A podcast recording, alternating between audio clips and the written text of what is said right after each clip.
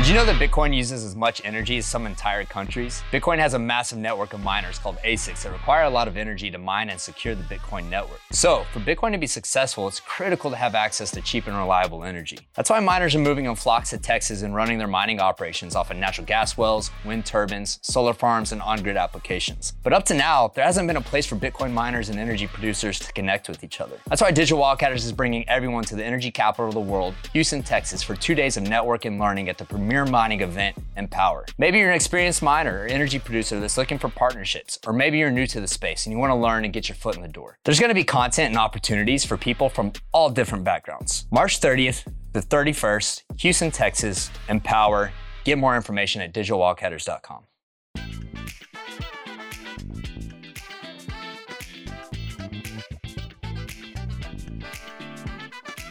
Welcome to Tripping Over the Barrel, a series that highlights the unique personalities within the oil and gas industry and the stories they have to share, with your hosts and lead storytellers, Tilo and Doctor Funkenstein. Finally, Tim, I don't think we've recorded one of these in three or four weeks. Was it Chase? Uh, well, it could could be a couple weeks. Well, recorded. Now, we've, we've had some in the bank, so anyone who's listening, yeah. Of course, doesn't recognize a change, but we took a little bit of a break. NAPE, NAPE was a planned break. I wasn't going to be available. Neither were you. And then I came down with strep throat right after having COVID. So I canceled these guys and pushed them out. So we're finally getting caught up. But this particular episode, I'm excited about. I just met Fred for the first time a couple weeks ago, right before NAPE. Super gregarious, fun guy, great story, as Trent had told me. And then we have Trent, quite possibly the number one fan of the podcast. He, he might be, he might he might be the number one fan, but I, there's a couple others I think that could could potentially uh, compete, not so vocal ones anyway.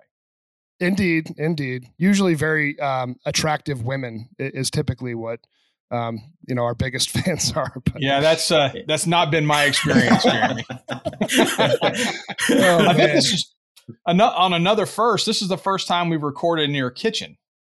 Uh, I was just going to, I didn't know what you were going to say, but on another first, this is certainly our first time recording with one hundred dollars oil. Well, that's, that's true. true. And, and it's so, almost our hundredth episode. So just well, considering we, we started when it was negative thirty. Right. Literally. That was like our first podcast. Yeah. That's when, that's when Fred started buying wells. That's exactly it. That's when I said, man, we gotta, we gotta get back into the game because everybody's giving away the wells. And if you were lucky enough to get a deal done during that time, you were probably uh, feeling good. Um, so it was. Heck, I was. Imagine. I was just looking for a pool, an empty pool somewhere where I could store oil, waiting for the price to go back up. You know, I I was calling everybody like, "Hey, man, I got some extra tanks. You want to do this?" But um, you just it's just one of those deals. You got to be ready for the opportunity. If you're not ready, then you're not going to be able to capitalize. And I think that's what. That just goes to show you that the market goes up and down, and if you got a plan for the for the up cycle or the down cycle, then you're more likely to survive. And a lot of people obviously didn't because shit, we were what not investing in oil and gas since twenty fourteen or fifteen, yep. Since the last cycle, and I think that's got has a big direct effect on where we're at with prices right now. Obviously, not counting all the rest of the drama going on in the world. Yeah, that's that's what drew me to Fred is, you know, when we so we've known each other for like fifteen plus years. He was probably my first demo I ever did at Drilling Info because he, he was. Oh, no part kidding. Of, yeah, he was part of. So when I started at D I, um, there was this club of oil and gas, you know, the coveted oil and gas job in Austin. So it was like Brigham, you know, you had Brigham yep. there. You had Jones, Jones Energy, and then you had Fred's company, Texas American Resources, and you know whoever was the new sales guy, you always got put on those Austin accounts first to kind of cut your teeth. And so I think Fred I didn't was, even know that there was. I didn't even know there was oil and gas companies in Austin at the time that I was there. I thought we were the only ones. And so when when we met up at NAPE last year, and he told me what he's been doing the past, you know. fourteen years since he's been out on his own. He was like, yeah, I bought all of, I'm, I'm buying compressors on the dip. I'm buying wireline trucks on the dip. He's showing me pictures of all yeah. this equipment he has because he says, when it comes back, I'm the only one that's going to have this shit ready to go. I like this guy. I like that well, guy too, man. We kind of jumped into the conversation, but yeah. let's uh, do a quick intro here. But so, uh, Trent, I'm going to start yeah. with you just because, you know, we know each other from, well, not as far back as you and Fred, apparently. But uh, Trent's uh, alumnus of Energy Navigator and Drilling Info, which seems like anyone who's ever worked for Drilling Info is allowed to be on our show, I think, now, Jeremy. But, three um, in a row. This is three in a row. Matt's dropped oh, today. Wow. Oh, there yeah. you go. So, uh, so Trent, uh, you know, worked at Energy Navigator with me for, I guess, a couple years, and then dropped the hammer and said he was going to move to Oklahoma on a whim and go to some small startup, which kind of pissed me off. But anyway, it's, it's all we could do. I get, I get a sales guy trained up like Jeremy, and then he leaves, and then I get Trent all trained up, and he takes off. So Tim, I, I mean, at some point we have to, you know, we have to f- flew the coop or whatever you call it, right? I mean, yeah. got to expand our wings. You raised us, you coddled us, you made sure we were safe and and we're we're well fed and, and nourished. But then, you know, we all had to go out skills. and take some risk and no, trip I, and I, fall on I'm our a face. Little concerned. I'm a little concerned that you use the word coddle. I, you know, I gave myself the visual as I did that, me sort of just curling up oh, into you. I did you a favor, Tim. Okay. All right. But Tim, I think I left in, in uh, uh, March, April, twenty thirteen. Trent, when did you go to Energy Navigator? You were kind of my replacement, right? Yeah. Soon after. Yeah. That was three or four months. That yeah. was Wait, the spot I was, I was hiring Trent for was to replace the, the uh, horsepower. So was it a was it a step up or a step down? This is the big question. Marsha told me it was a step up. Tim is our next question. I think I'm not I'm not going anywhere near that because everybody's listening. Um, you know, I guess Ryan, you know, Ryan Mormon and and Trent had a really good sort of ham and egg okay. thing going on. I think. They loved Trent over there, right? Tim, you and, and even further up the ranks in Canada, I think he was a breath of fresh air. We had we had this real interesting, weird thing that went on on Friday afternoons, and it wasn't intentional, but we would gather in Trent. The smallest office we had was Trent's. And for whatever reason, we would just gather in there on Friday afternoons and just have really stupid conversations about what to name beers, uh, you know, all kinds of... That's the one I remember. We had some great names for, uh, you know, a, I forget something stout, you know, out you know for a West Texas thing. Uh, a condensate was one of them. It, it's the German yeah, word condensate. Right. This is another yeah. startup anyway, idea that we got to do. Uh, uh, so, uh, a craft brew. I, I, I've I've uh, I've gone through how, a whole oil and gas themed uh, uh, beer company. Several times, but anyway, thing is, is we'd gather in there and Ryan was part of it. That's kind of the ham and egg thing is it was just kind of a fun, weird culture that we had. We'd had Trevor, Ryan, Trent, and I just sitting there yucking it up on a Friday afternoon, just think, getting ready to close out. Tim started to realize that morale was way up, but productivity was way down. I gotta, I gotta throw Tim some roses here. I don't know if we do this enough. I was texting with Ryan Mormon the other day. Ryan Mormon's at W now. He's a developer, really smart guy. And Tim, I think we both kind of came to the conclusion that that I think you're the best boss both of us have ever had. And I don't think I fully realized it at the time, but you always sort of saw us and and see people as people first and are willing to actually be sympathetic, which is a and empathetic, which is a trait that a lot of managers really lack. Um, so just, just, I think as, as time goes on and you, my career has evolved and I've worked for more and more assholes, including the one I work for now. Um, I really do have a great appreciation, Tim, for, um, certainly at that time in my life, being a new dad and you also being there, uh, supportive from a professional standpoint, but also personally. And Trent, if you want to weigh in on that too. Uh, a hundred percent. Yeah. Tim. You're fantastic. Like I remember we'd, we'd be on the, on the way to demos in Tim's truck and he would be, he, Tim knows everybody. I, I think everybody knows that. Tim, Tim has a super wide network, knows everybody. Um, very similar to Fred actually, actually, but we'd be on, on, on the way to a demo in his truck. Well, not everybody likes me though. That's the, that's the difference. Yeah. And you know, X, Y, Z, Fortune five hundred you know, big independent oil and gas company, and Tim would be like, all right, here's who you're meeting with. Bob, Carol, whatever. And they're going to rip you a new one. Don't worry about it. That's what they do. I'm going to be there. If you fuck up on the engineering speak, I'll be there to, to pick up those balls. But, you know, they are going to rip you a new one. And so he always gave you a good, you know, indication, indication of, you know, the personalities you're about to encounter, but it's okay. So I, thank you, Tim. Well, I appreciate all that. That, you know, I will tell you that it does get you into trouble being empathetic uh, at times, because, you know, people have a certain expectation. Well, I'll just go ask him for a, you know, yep.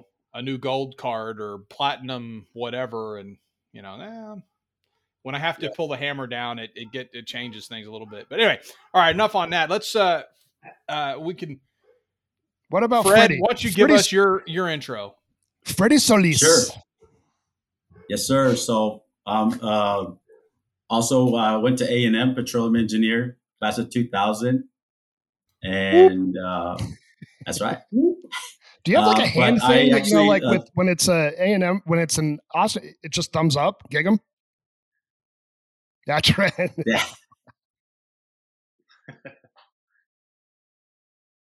um, so petroleum engineer two thousand, uh, C student. So barely got through. Uh, it was actually at that time I start. I kind of a weird, kind of not weird, but kind of interesting story. I started off as a computer science major. So I thought I was going to be a programmer. And, you know, first couple of classes, I'm like, man, I'm not, this is the, being behind the computer is not for me. This is not what I want to do the rest of my life. And so I was like, I went to the career center. I'm like, what do I want to do? And like, what's the highest paying job that that was out there? And it was petroleum engineering. I'm like, boom, that's what, that's where I'm at. Do that. Go. I'm going to do that. And so, I, but it turns out, I mean, I do, uh, I am third generation. My grandfather was a driller. My dad was a driller. And so now I got into the business, but he was always like, if you get into it, you want to be the engineer because those guys are the ones that sit in the A C while we're doing all the work. So I'm like, ah, I, that I can do. So, I mean, it's kind of one of those things that I didn't, I didn't expect to go into it. They weren't, I mean, they were just like working out in the crew. So I was very familiar with oil and gas from the very beginning. And it was just kind of one of those things that just felt natural to me because you could combine both of the skills of actually being in the, in the, at the, the desk and also going out to the field. So it was kind of a perfect match for, for, you know, having that flexibility. And I've, I've been enjoying it ever since. Uh, started the, my career off in New Orleans, which is another cool connection that I've got with Trent. We both started uh, our careers out in New Orleans, and I mean, two blocks away from, uh, from Bourbon Street. I don't have to tell you that that was awesome. That's dangerous. And, That's dangerous. You made it, it out. And it was, well, just to tell you, I got all my D W Is before, this is time before Uber, all in New Orleans and, and in Louisiana in, in my time in Shreveport. So that was, that was pretty, pretty cool. So I started off with uh, Murphy, E M P, out of uh, Mur- Murphy Oil, uh, working offshore, Gulf of Mexico, doing workovers. Uh, doing management, uh, managed a couple of platforms.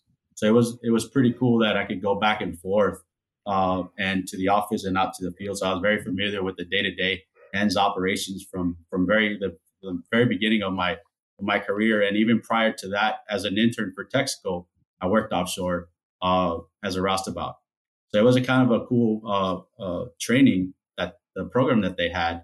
And you learned a lot just by being out there. And that's something that I think that Uh, you know, more people should do or have the opportunity to to mix that in.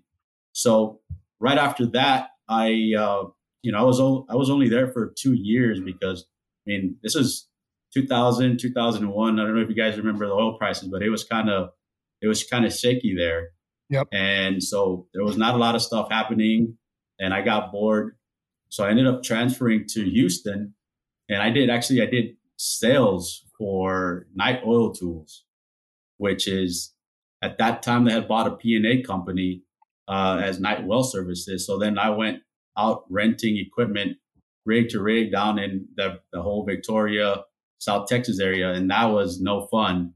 So I had to try to get back into the to the engineering side, and I ended up I ended up landing in uh, at the time it was called Saint Mary, which is now S M Energy in Shreveport. Sure. And that's when I did a lot of A and D work as a reservoir engineer, because they were one of the largest landowners in all of the country, especially in, in, in the U S. So they had a lot of minerals and they had a like large land position.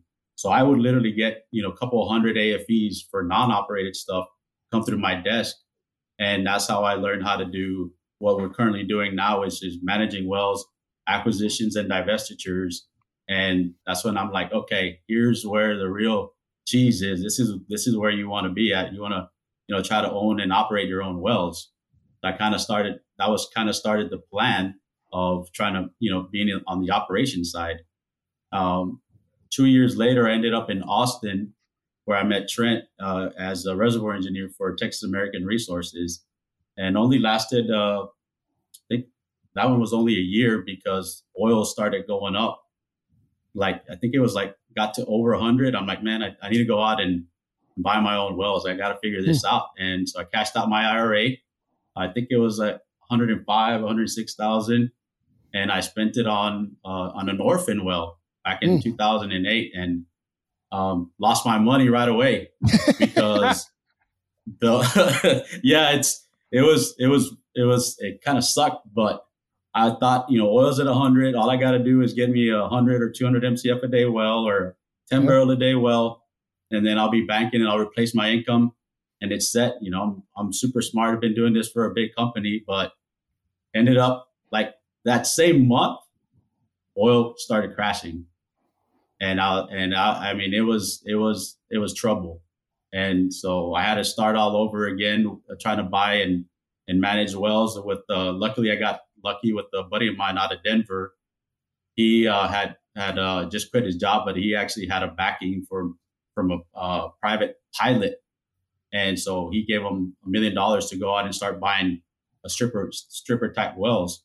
Mm-hmm. So we were able to pick a bunch of them up, because within a year, prices were so bad that you were able to get wells for free or for P and A liability. And he had to work over an operations background. I had to work over an operations background and uh, the reserve. So we were able to pick up a bunch of wells, and long to, to kind of uh, push that story forward. We were able to pick up between two thousand ten all the way to two thousand sixteen, just with the five man, uh, five man shop or office. We, we got up to over a thousand barrels a day. Nice. Uh, of uh, vertical production, long life, low decline assets, and it was it was pretty pretty good. Fred, so, tell them about yeah. your model. And then what the radius? The what? Tell them about your strategy. The what? The radio? Wells.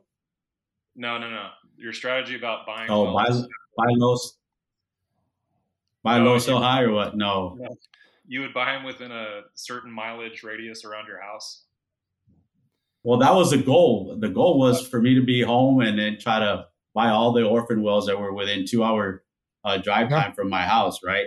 Or at least try to at least try to get them. And I mean, it's easier said than done, as we all know.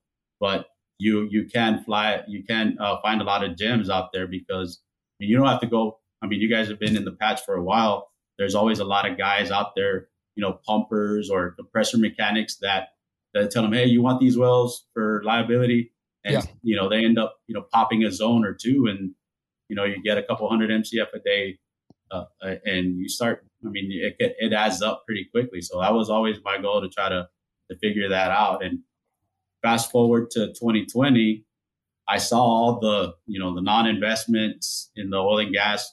You know, a lot of companies that that were going under, and I was like, man, I think this is the time to get back into it. And so I started off with one well in twenty twenty. Uh, managed to pick up a little Eagleford fifty percent working interest.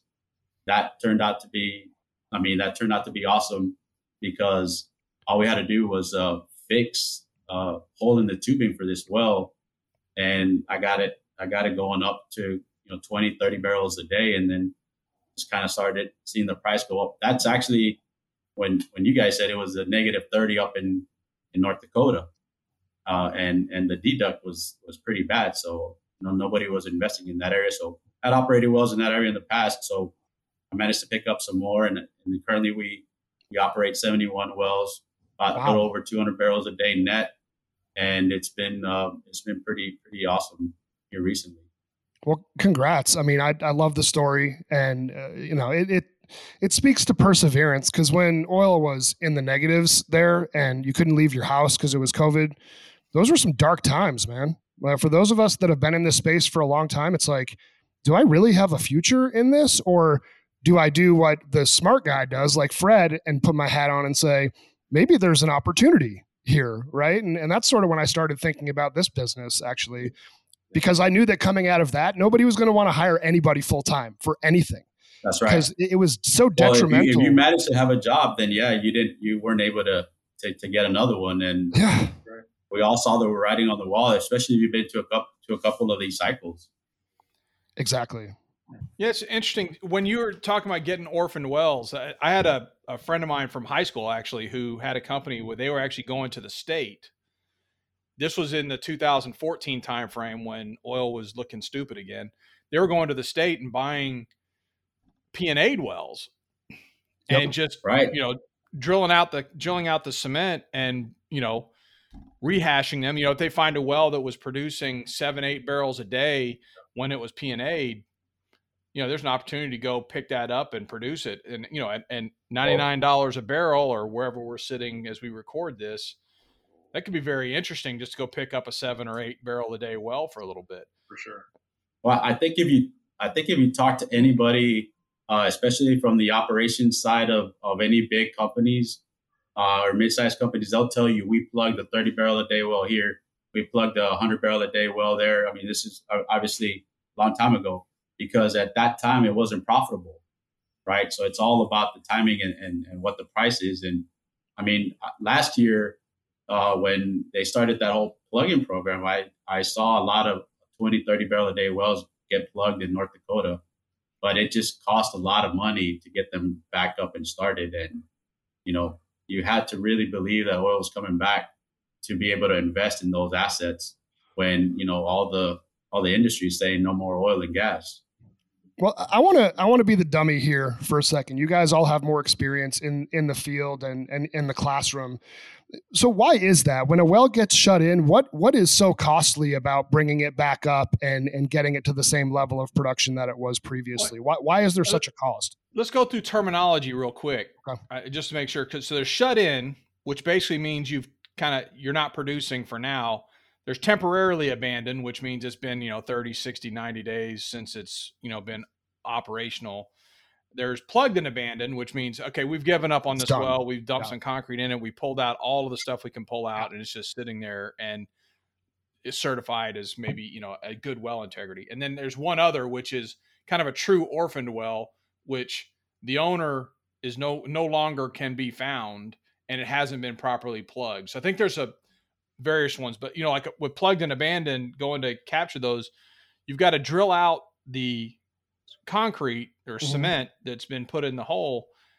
And you think you know what's down there because it's in all the reports, but you don't know, is there holes in the casing? Mm-hmm. Uh, you know, remember we talked with, with Sarah, uh, Stog, St- uh, Stogner, I'm saying Stogner, but Clint or uh, Clay or, uh, Yates keeps calling her Stogner. So I'm, I'm, we got to go to that, but But, you know, they have uh, a salt blowout in these old abandoned wells in West Texas. So when you buy this plugged and abandoned well, you drill into it, you don't know what's down there. So you have to repair casing. You have to reopen the purse, run some acid to clean some things off. So it may cost you ten grand to pick up the well, but another hundred just to clean it up and, and bring it online. Well, if there isn't, and you've got, then you've got all put in the surface equipment. So yeah, I, I, if you, if you find a, and I, Fred, now that we're into your expertise, but there's orphaned, and you know, if you can if you can find someone who shut in a well recently and they're not going to go reopen and you can buy it, I think that's your best the best opportunity. Well, yeah, we saw a lot of them in NAPE, right?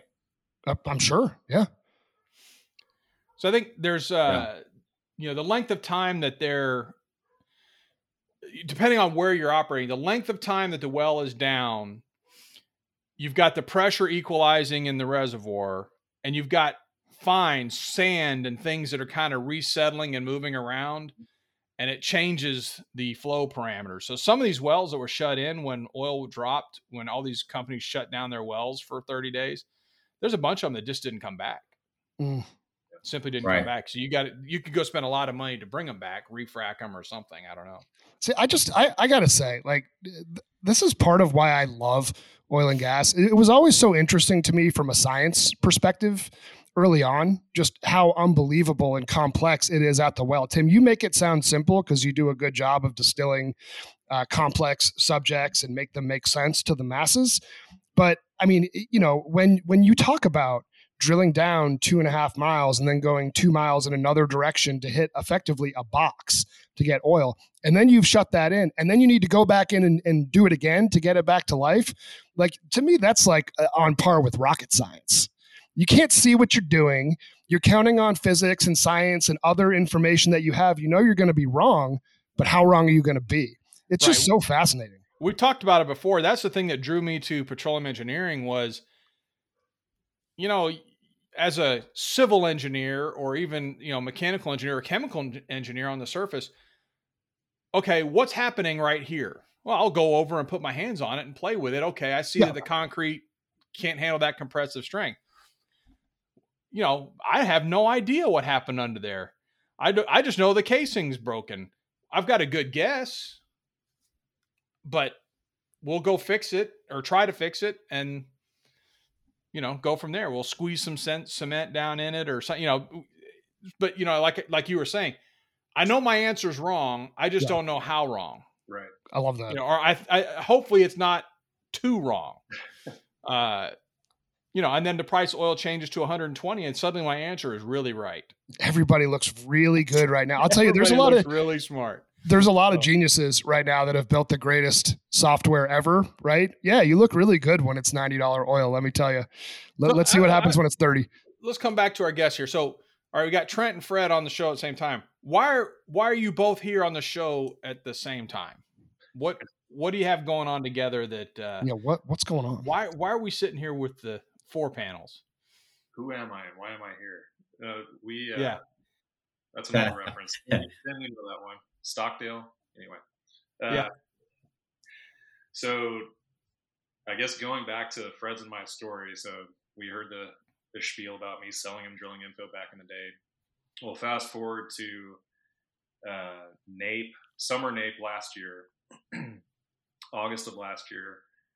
I was uh, consulting with a business at the time, um, kind of doing what Jeremy what Jeremy's doing, but I was more on the I got deeper in the product launching side for, for startups. And I was working with one particular startup here in Oklahoma City. And, uh, I was hawking their product on the, on the floor at NAPE. And, uh, I bumped into Fred and I hadn't seen you in what, five, six years, probably. It had, it had been a while. At least, at least. Yeah. And he was like, "Hey man, I was looking for you." And I was like, "Really? That's, that's cool." And he, He, he just uh, tells everybody that. Yeah. He just tells everybody that. Why? Yeah, exactly. There's a guy I'm looking for. Um, and so he was like, "I want to show you," just straight into it. He goes, "I want to show you something that I'm building to help me out in my my operations process, my deal evaluation process for finding new wells." And I was like, "Okay, cool." So he pulls out his phone, and it's it's our log. Uh, digitization product right now is what he's showing me on his phone, but he basically uploads a cropped image, a P N G file of a well log into this app on his phone. He clicks digitize and it turns it into data in seconds. And I was like, "That's awesome. How much, you know, how much time did it save you?" And we're kind of going through, you know, the gaps that he had in his evaluation. He would have to throw so much money, you know, at geologists or at evaluation software, you know, enterprise software to make this happen. And he just needed digits, right, to help him um, evaluate the reserves. And uh, so we're going through all of that. And he was like, "Do you think this has legs?" And I was like, "Yeah, I, I, I haven't seen anything like this in the market." And granted, my boss or the guy I'm working, he's standing right behind me. And Fred goes, "Okay, well, you want to help me turn it into a software business?" I was like, I was like, probably not the place to talk about. That was that was epic. That was epic. Fred's very direct. Let's go, nope. you know. And I, I'm not that way. I'm very methodical. And so that's kind of, so it became a nights and weekends thing, you know, towards, I guess, Q, the end of Q three and Q four last year. I helped him form yeah. the business, um, come up with some pricing strategies, some go-to-market strategies. And this was all just, you know, Fred and me talking, right? Enjoying talking to each other. And then uh, finally, when it got to a point where it was like, okay, Trent, are we going to do this or not? I was like, yeah, let's do this. And so around, I guess, right after Thanksgiving is when I came on board uh, full time. And so I'm help, helping him co-found this business. Um, our go-to-market is this log digitization tool, but it's really more than that, right? So um, we're using the subsurface value that's generated from our tool to eventually create, you know, we'd love to create a stable coin out of, you know, the value that we find out of each square foot below the hmm. subsurface. And so that's kind of the grand vision of where we want to take this. Um, I like it. I'm throwing up on you guys. That, but, so, so no, this is, so it's called Scribe A I. Is that right? Scribe A I.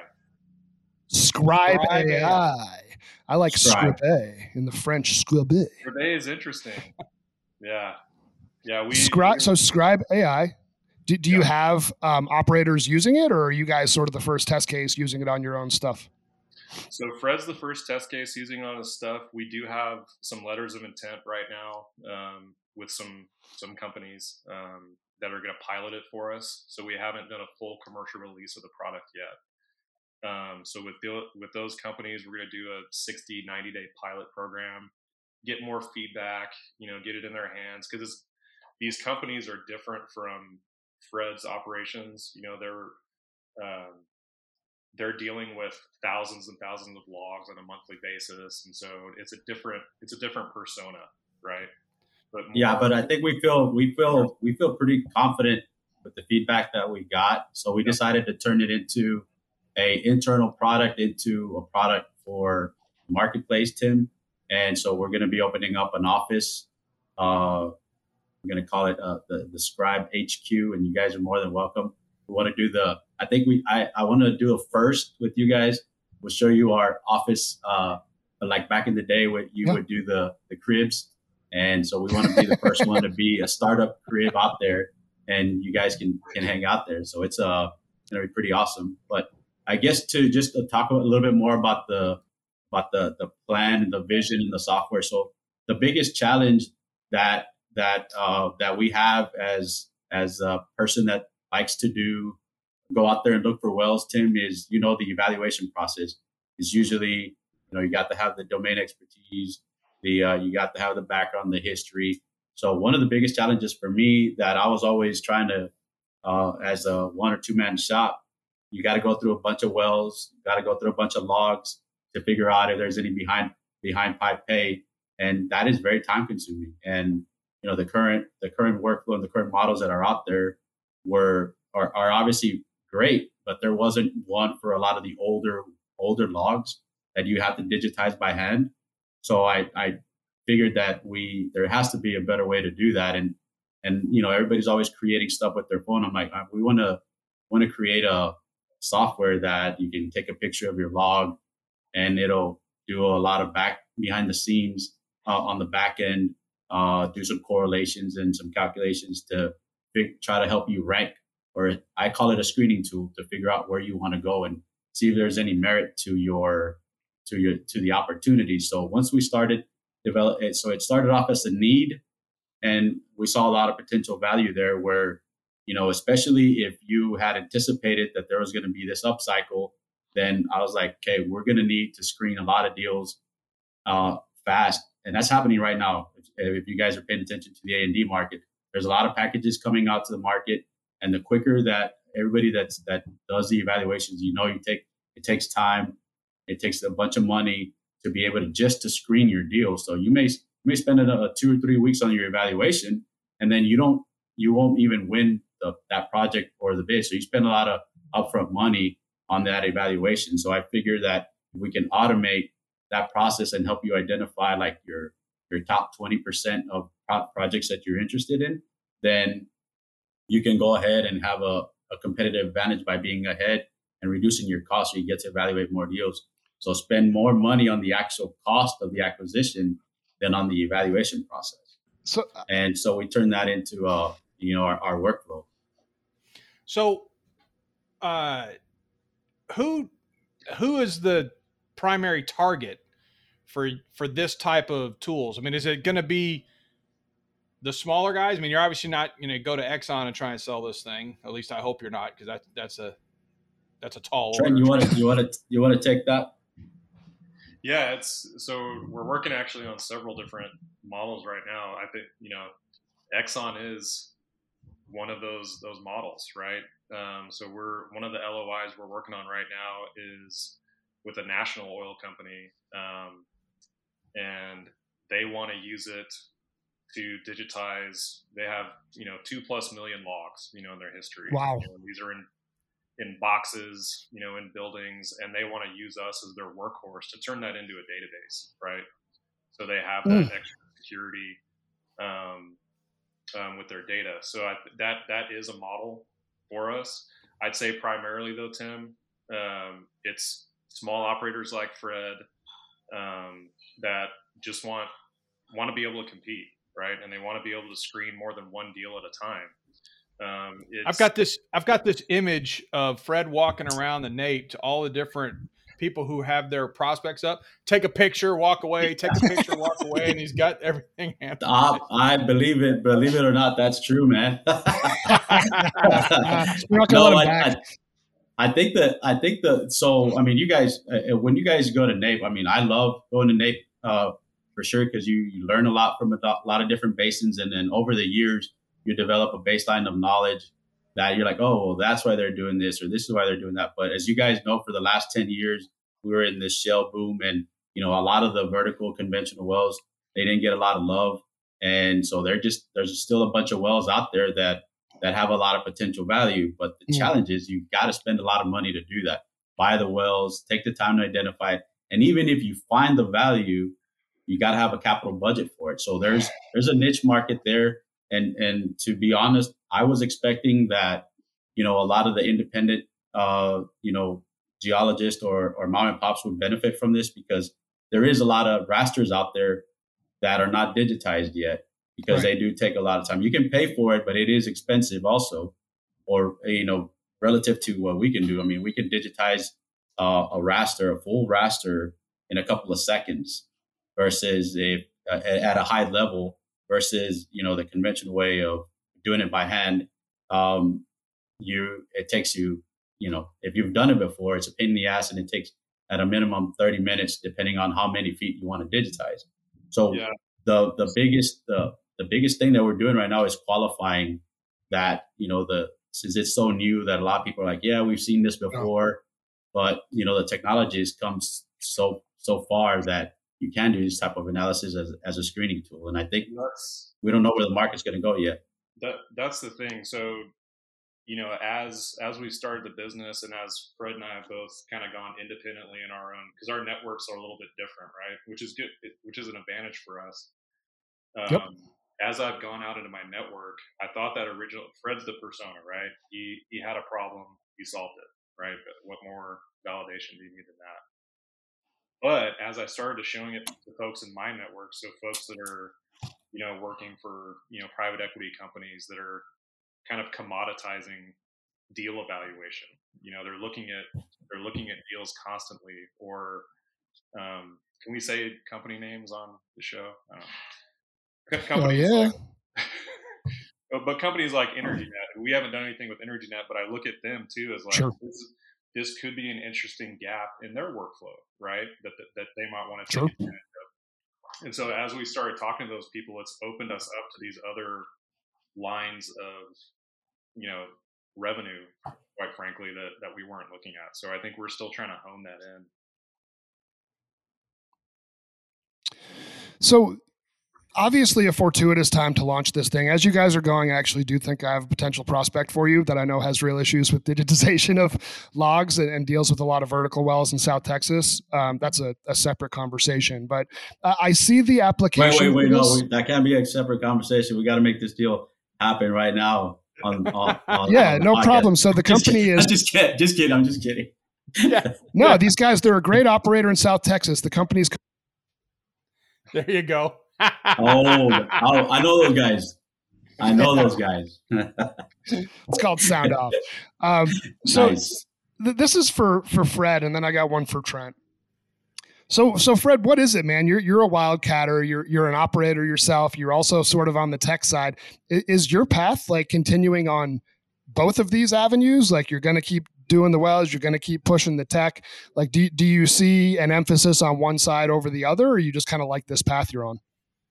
No, I, so I think for me, it's the same path. It's about creating value. It's about optimization.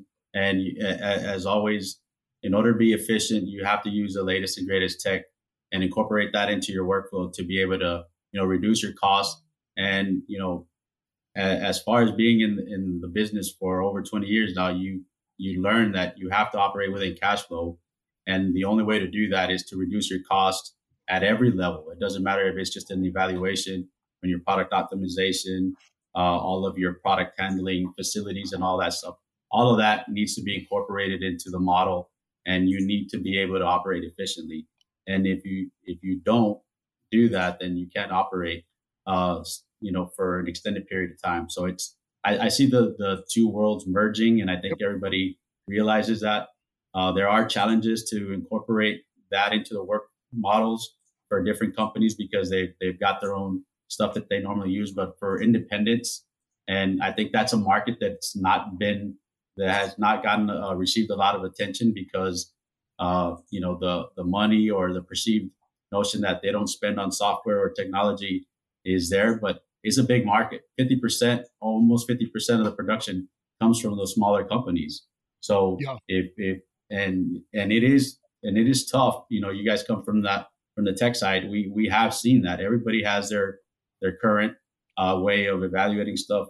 And then it's hard to get them to adopt new stuff. So you have to create automated tools that help them along the evaluation process. And for me, that's just natural because we have to do that in order to be competitive. In yeah. order to, to to stay relevant and, and most importantly, you know, have a net net cash flow. Yeah, love it. Yeah, no, it's merging. I mean, I thought you might go in that direction, but it is. I I, I see the the future of oil and gas companies as being very, very tech and um, digital centric, and I think we're going in that direction. But right now, we're going to hit a real spike. And Trent, this is my question for you because you've been a loyal listener from the start. You've always made me feel good about doing this. Seriously, it's not always easy. We, Tim, there were points probably when we're thirty, forty episodes in where it's like, oh, this is somewhat of a chore. Got to get back on the podcast. Truly now, this is like my favorite hour of the week. Like I really, really enjoy this stuff. But I want to talk about some of your sales fails. You know, we like to ask some people who come on the show, what is the most embarrassing thing you've done being the sales guy in a boardroom, or things that you've seen? Does anything come to mind from all your time selling stuff? It better, there better be a good one. I could probably seed him with one or two, but go ahead. I want to hear yours.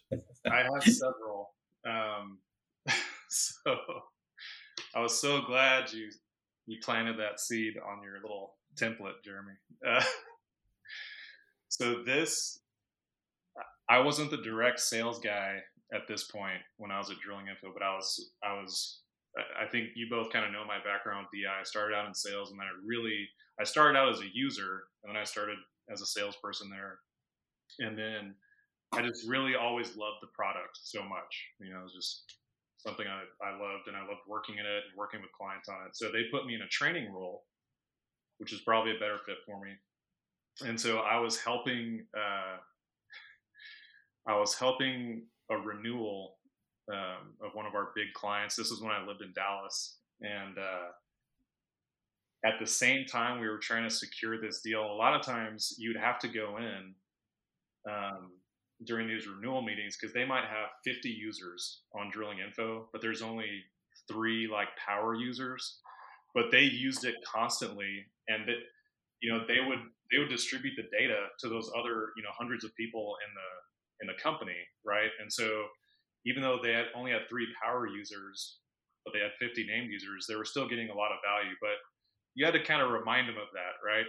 So you had to try to bring all fifty folks in, in the room, retrain them on the new stuff, get them excited again because the renewal was coming up. And uh, so I would go in and help with that process. Well, at the same time, we had this big meeting and I was doing a big presentation. We had just hired a, a new person, and I won't say any names, uh, to come in as a trainer. And he was, he was training under me. I had never met him before. He was meeting me at this big meeting. So I walk into the, the lobby, the reception area of this office, and he's, he's standing on the other side. And so I, I meet him, we, you know, do our thing, and I go and check in with the receptionist, and she was wearing a red dress. And the guy, as she's about to come around and usher us to the conference room, and and Tim Tim knows I'm really conservative. Like I I try and be tactful, buttoned up, buttoned up, buttoned up. I try to be. This guy, as this lady comes around, and the guy, he looked and sounded like Elvis. He goes, "I really like that red on you." As, as she walked, and I was like, "Oh my god, what?" Oh my god! And so that that's how this meeting started out. I'm already nervous. Tim knows I used to get nervous during these big meetings. And so we walk into the conference room. I'm giving my spiel, and I'm, you know, of course, everyone's riveted by what I'm saying. And then uh, I was talking about something in the product, and. Uh, Oh, the virtual scout. Remember the virtual scout? You'd set it up and it would email you anytime there was activity that hit your, your area. And so this guy who I just met, this Elvis guy, he stands up and he says, "Yeah, man, I use that on my daddy's wells. Anytime there's a new permit, new new activity shows up in my email." But, I love this guy. Anyway, it was that was probably the They renewed, so I guess he helped me. But uh, that was probably the most embarrassing uh, sales presentation, training presentation I've ever had. This guy's an icebreaker, man. I yeah, love your, it. your own your own guy uh, completely distracting you every every way, everywhere you can. So well, and borderline like a shikiyar, man. yeah, yeah, borderline uh, harassing. Jeremy, Jeremy, and I have worked with uh, an individual who is prone to. Throwing a comment out, very inappropriate comment out to start a meeting or whatever. And it could throw you. Oh man. It definitely threw me. You're, you're in a, you're in a successful meeting. Things are going really well. All of a sudden you hear, "God damn it. What yeah. is, oh, my fantasy football running back is out this week and I didn't get my waiver claim in in time." Oh, okay. Got it. Good, you're in you. your own world. Thank you. Now back to this decline curve here on this Barnett well. Oh my gosh. Anyways, uh, we're going to cut this here. I want to understand, where can people find you guys, uh, Scribe A I and all the great things you're doing? Yeah. It's scribe A I dot com. That's S K R I B A I dot com. Scribe, you know, the regular Scribe was already taken. So we got to trademark these things someday. Um, I'm Trent at scribe A I dot com. Or Trent S, sorry, at scribe A I dot com, and Fred. Fred S at scribe A I dot com, and and as we mentioned, we're we're going to be uh, moving to our H Q, uh, fifteen oh four Rothwell Street, Houston, Texas, which is uh, uh, you guys can come out, we can hang out. Uh, Sleep on a couch. Yeah, that sounds. I'm in, man. Yeah, yeah, yeah. You don't have to rent a hotel. You don't have to rent a hotel. You can save. It's all about reducing that L O E, man. You got to right. keep the net cash flow up there. So. Jeremy is lining up several places where you can come in and stay for free in Houston. It's I know it annoys me oh, when I have to pay there, there now. Not even kidding. It annoys yeah, me. We're looking at we're looking at futons right now. Well, just you there know. You go. Just get one that can accommodate a large male like myself. Anyways, fellas, we appreciate you, Trent. I'm so glad you finally came on, Fred. It's been a blast getting to know you and your your kind of bubbly personality. Um, exciting times for all of us. You know, I think we check in a little bit down the road to see how this company does uh, and see, you know, where oil goes from here and how that impacts things. Awesome. Sure. Great having you guys thank on. You. Yeah, thank, thank you. you. See you, fellas.